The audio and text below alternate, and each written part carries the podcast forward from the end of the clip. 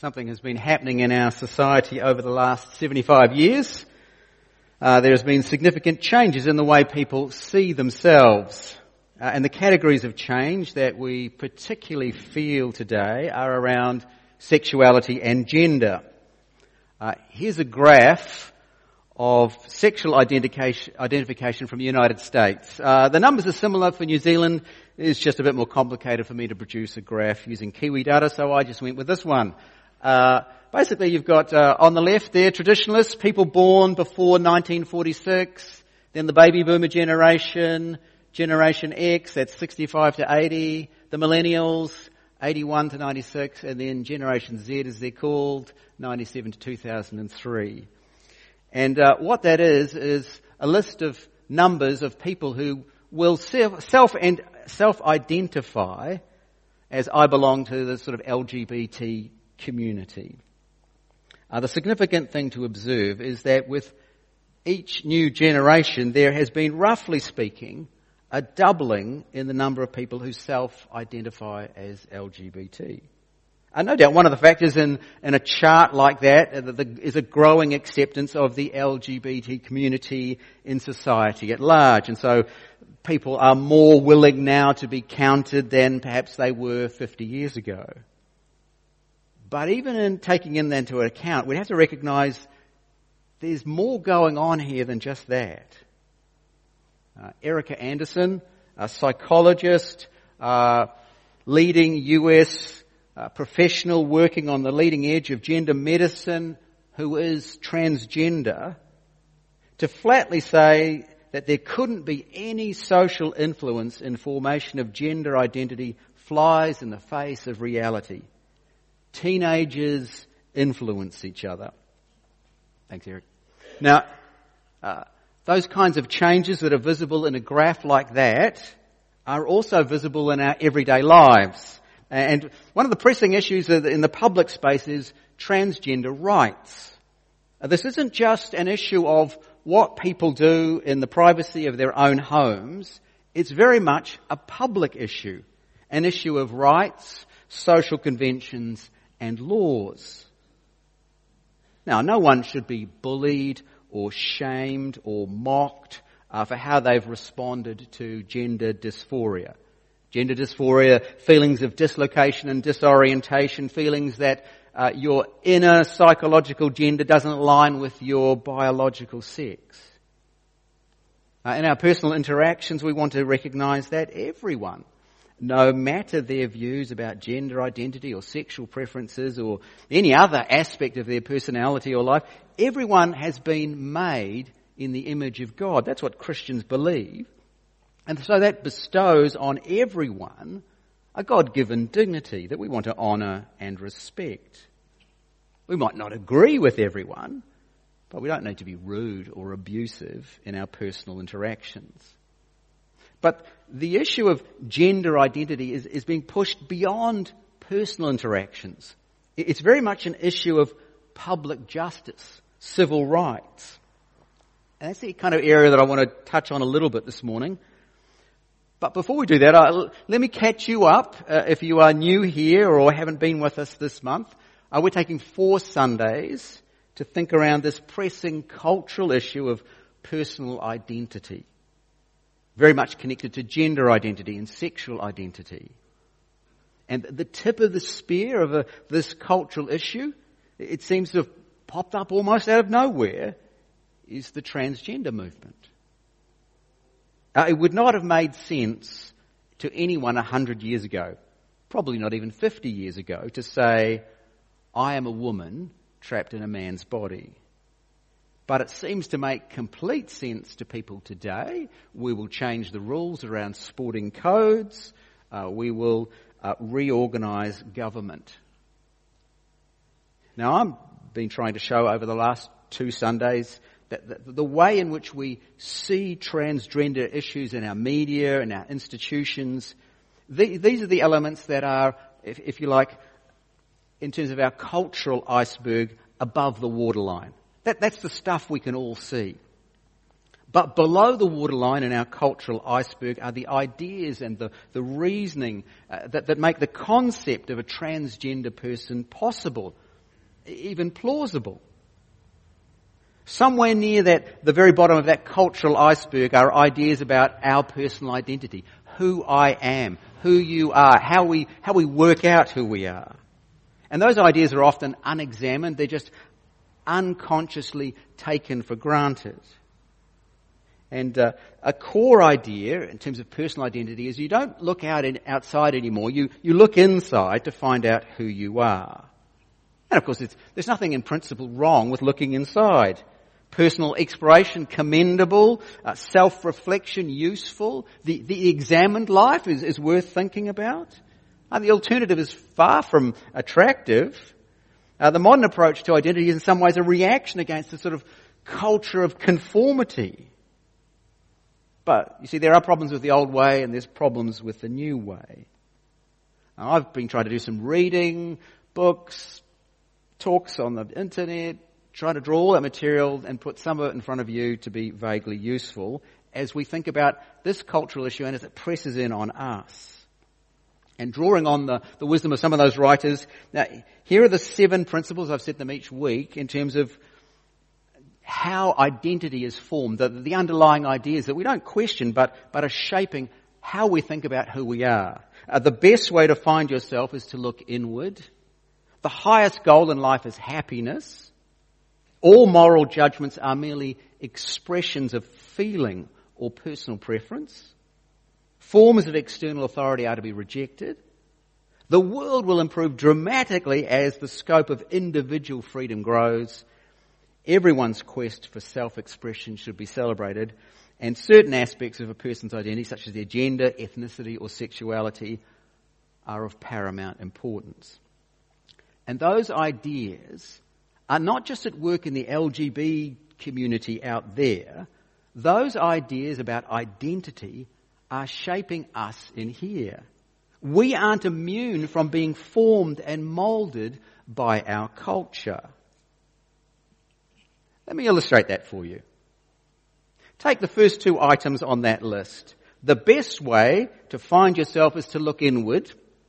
The highest goal in life is happiness. If you could ask your grandfather, did you have job satisfaction? Well, firstly, they might not understand the question, but assuming they did, many would say, Yes, I had a good job that allowed me to buy our family home, feed and clothe and provide for my wife and children, to have money for our community and our church. Yes, I had a good job. If you ask people today, do you have job satisfaction? Oh yes, I have a good job. It makes me happy that I'm able to use my skills and ability. I find that very fulfilling. Do you hear the difference? So your grandparents looked outward, but today we look inward. They were concerned with meeting responsibilities to other people. We look inward for personal happiness. Now I'm not saying that old is better. I'm just saying can you hear the difference? And why do you think the way you think? Because there are cultural ideas shaping us. Let me press a little bit harder. Three ideas powerfully work in our culture in terms of identity. The highest goal in life is happiness. All moral judgments are merely expressions of feeling or personal preference. Forms of external authority are to be rejected. Uh, divorce in New Zealand was fundamentally altered when Parliament passed the Family Proceedings Act 1980, introducing in effect no fault divorce the cultural ideas behind that move, people should be happy. If I'm not happy in this marriage, I should be able to get out of it. I don't feel that it's morally wrong to want a better life for myself. I know I made promises, but it's okay. I feel I can break that. I don't care about external authorities and what they think. Church, extended family, neighbours. I want out of this marriage. Now, marriage is best understood as a civil religious commitment between one man, one woman, for the procreation and raising of children. Of course, marriage should include mutual pleasure and companionship, but it's the first part that forms the building block of society, that gives government an interest in marriage, the, the care of children. No fault divorce says, don't worry about the children, and actually don't think about uh, long term. Uh, it strips marriage of durability and security. Instead, marriage lasts as long as our feelings do, or our spouse, for our spouse. And, and it's no, if we don't have those feelings anymore, if I don't feel like I'm living my best life, then this is over. And so if marriage is merely based on our feelings for one another, and lacks any greater commitment and responsibility to children, if it's just really about how I feel in this relationship, why then prohibit two men or two women from entering a legally binding contract called marriage? You see, it's no fault divorce, not same sex marriage, that first redefined what a marriage is in New Zealand. You see, that's a knife that cuts very close to many of us here. My point is that the underlying ideas uh, of our culture and our way of thinking about no fault divorce, those ideas aren't very different that lead to thinking of same sex marriage as viable. See, the ideas below the waterline of our cultural iceberg are shaping and influencing all of us, not just one particular group of people in society out there. So while we're looking out there at what our culture is doing, our goal is to see how our hearts and minds are working along similar lines. Because that will make us long for truth that is above and beyond our culture. We want to know what God tells us about our personal identity and our public responsibilities. Uh, Bruce Jenner winner of the men's decathlon at the Montreal Olympic Games, 1976. That's when John Walker won his gold medal for the 1500 metres. Uh, he's a father to six children through three marriages, an icon of masculine virility. He sat down for a TV interview in 2015 and said, for all intents and purposes, I am a woman. And so Caitlyn Jenner was announced to the world. Uh, in 2017, Jenner underwent cosmetic surgery and completed sex reassignment surgery, all under the gaze of reality TV cameras. Uh, he is the poster child of a transgender movement, but hundreds and hundreds have followed him. Something that a few generations ago would have been almost unimaginable is today accepted and celebrated and is even shaping public policy in our government agencies. Now there are lots of things that were once unimaginable but are reality today and we call that progress. The emancipation of women, the right to vote, equal pay for equal work, we celebrate that as progress.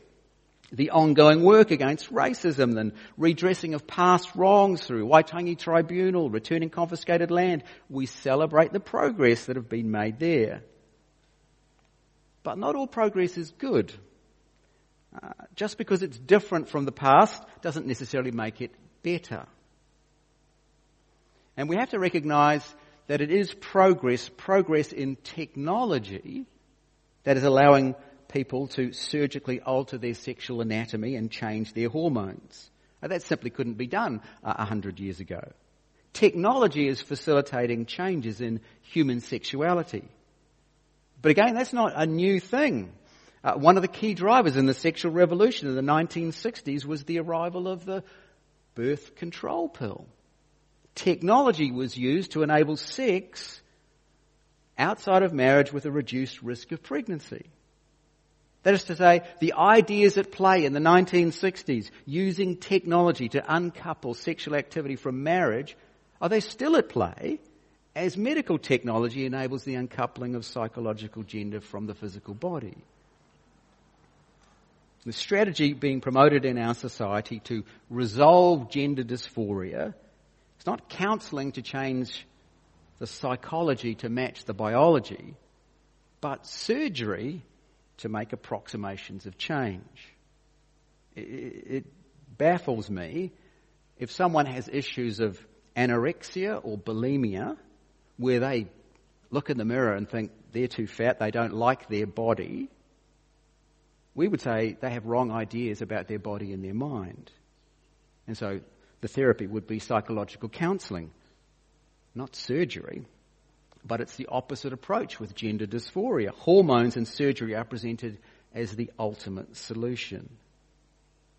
And the area of medicine is, is one of the places that the transgender movement is pushing hard for what they call public justice. Because being transgender isn't just a lifestyle decision, it's often a medical decision.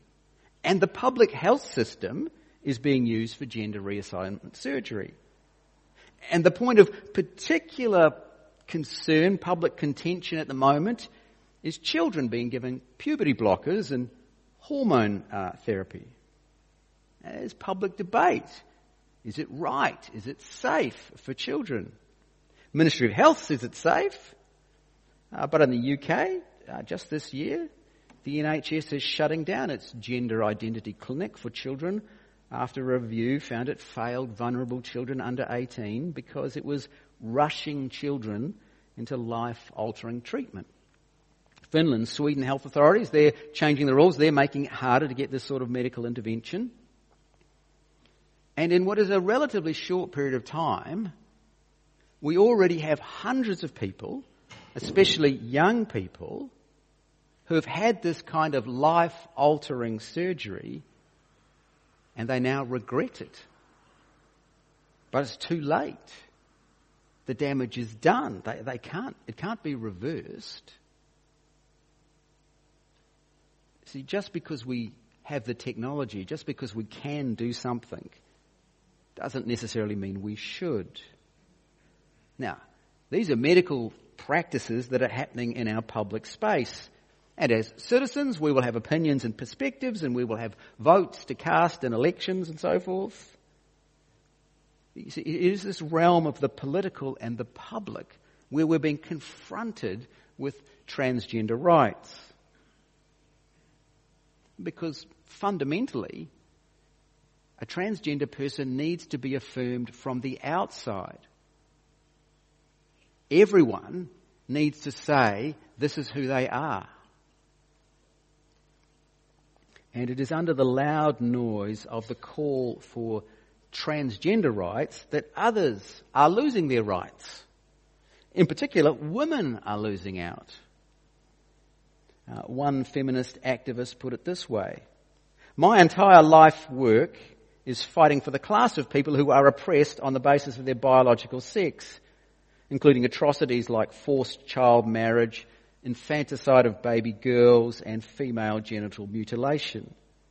But because of the gender identity movement, it's now deemed transphobic even to label these victims women and girls.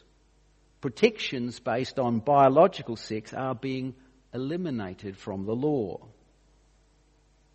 Now, as I said last week, uh, the New Zealand government is at work on laws that could put pressure on churches and Christians to go silent on these issues of gender and sexuality. Just yesterday, uh, the Justice Minister announced that proposed hate speech laws have been scaled down. So, eh, I don't think there's any current implications there, but there were potential of it.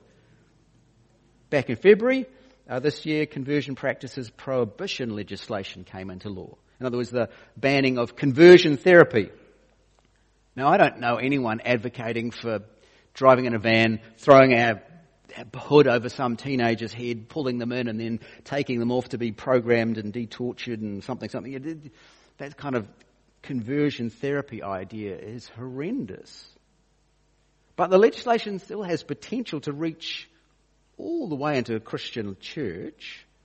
The law forbids any kind of encouragement to change or suppress someone's sexual orientation, gender identity, or gender expression.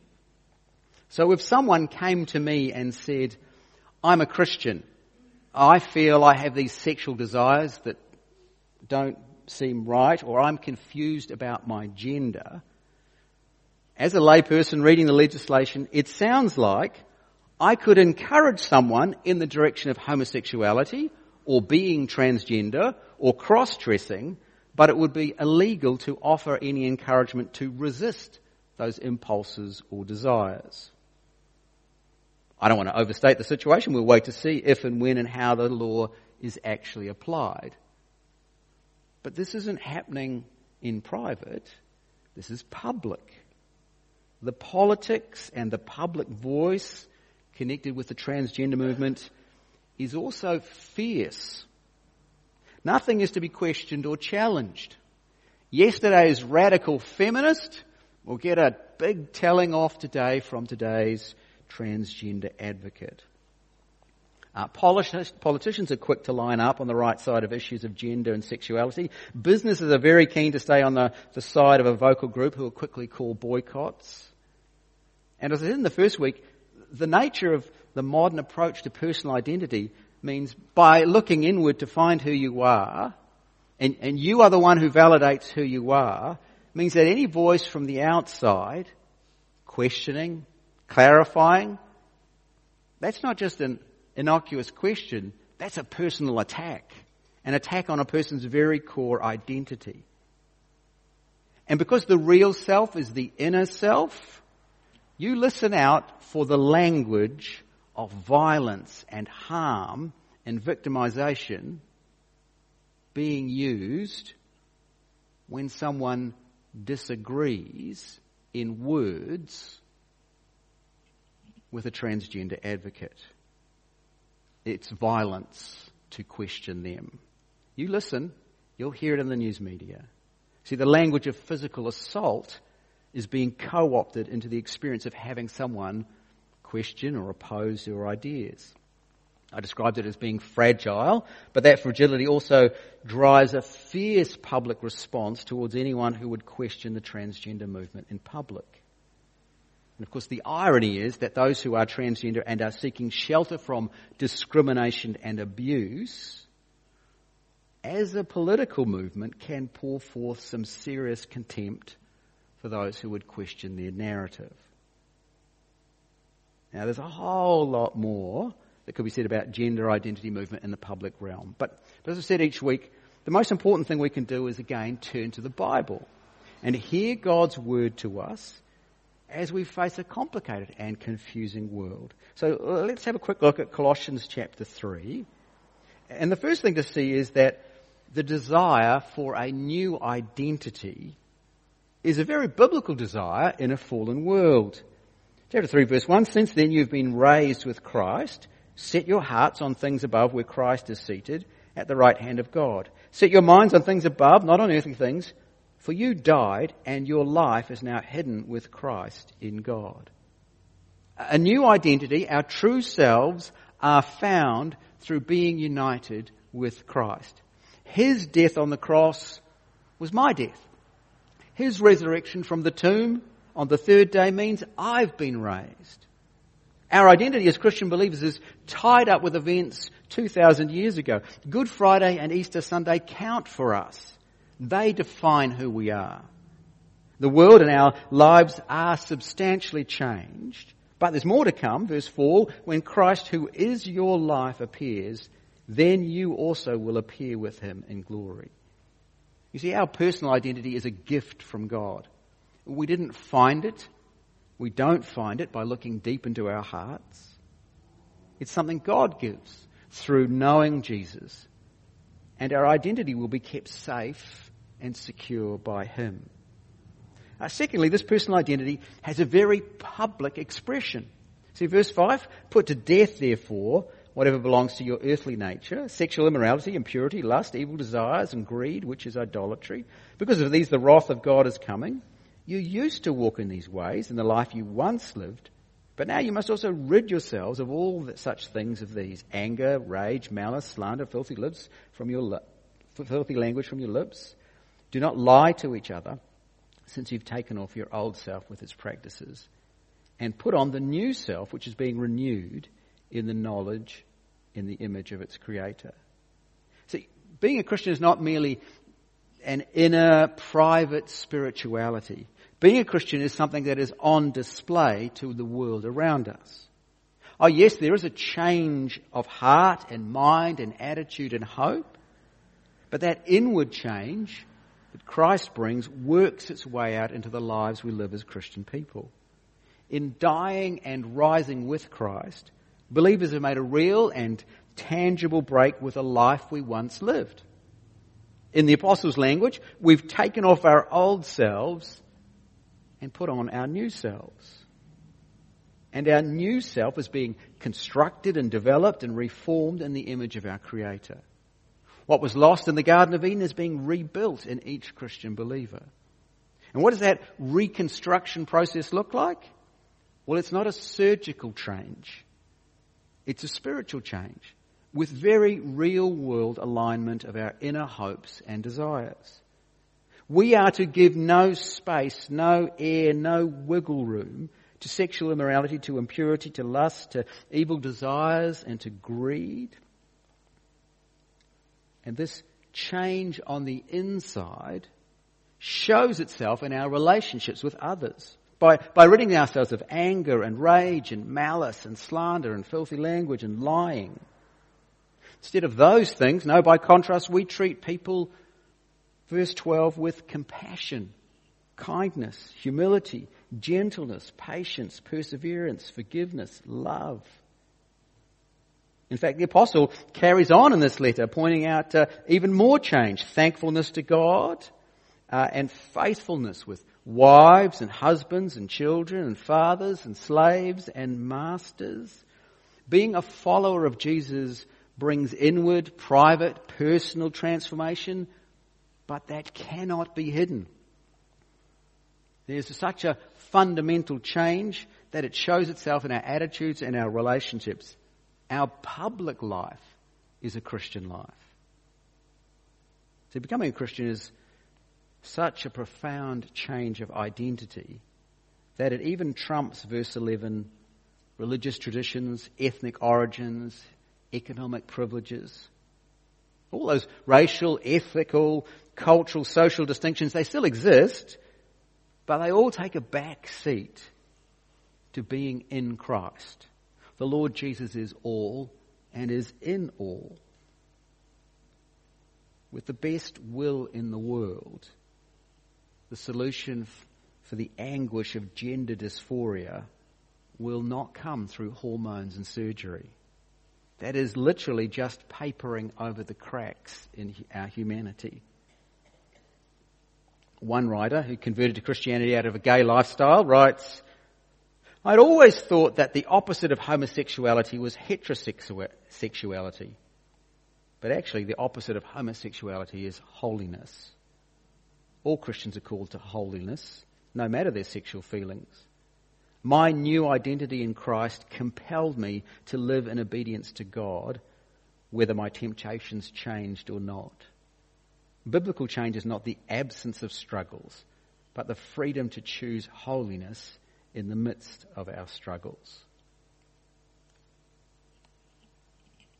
Uh, as I've said, our personal interactions with all people should be marked by grace and kindness, whatever their views on gender and sexuality.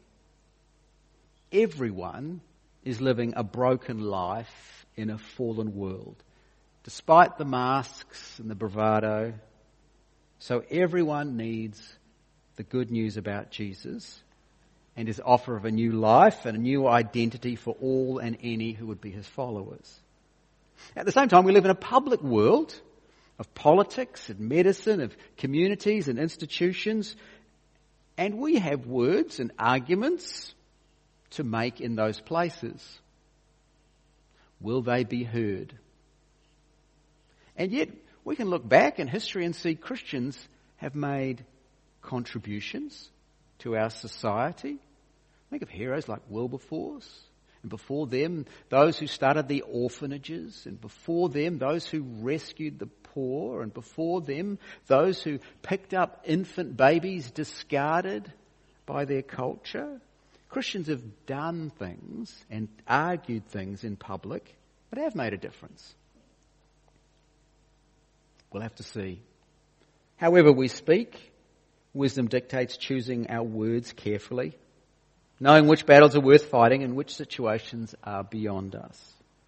But whether it's in public or in private, we are those who have died in Christ. We've been raised with Christ. And who we really are will be revealed for all to see when Jesus appears on that final day. Let's pray together. Father, we want to give you thanks and praise that you give us a new identity. We surely needed it. For our old life was a life of death, prisoners of sin,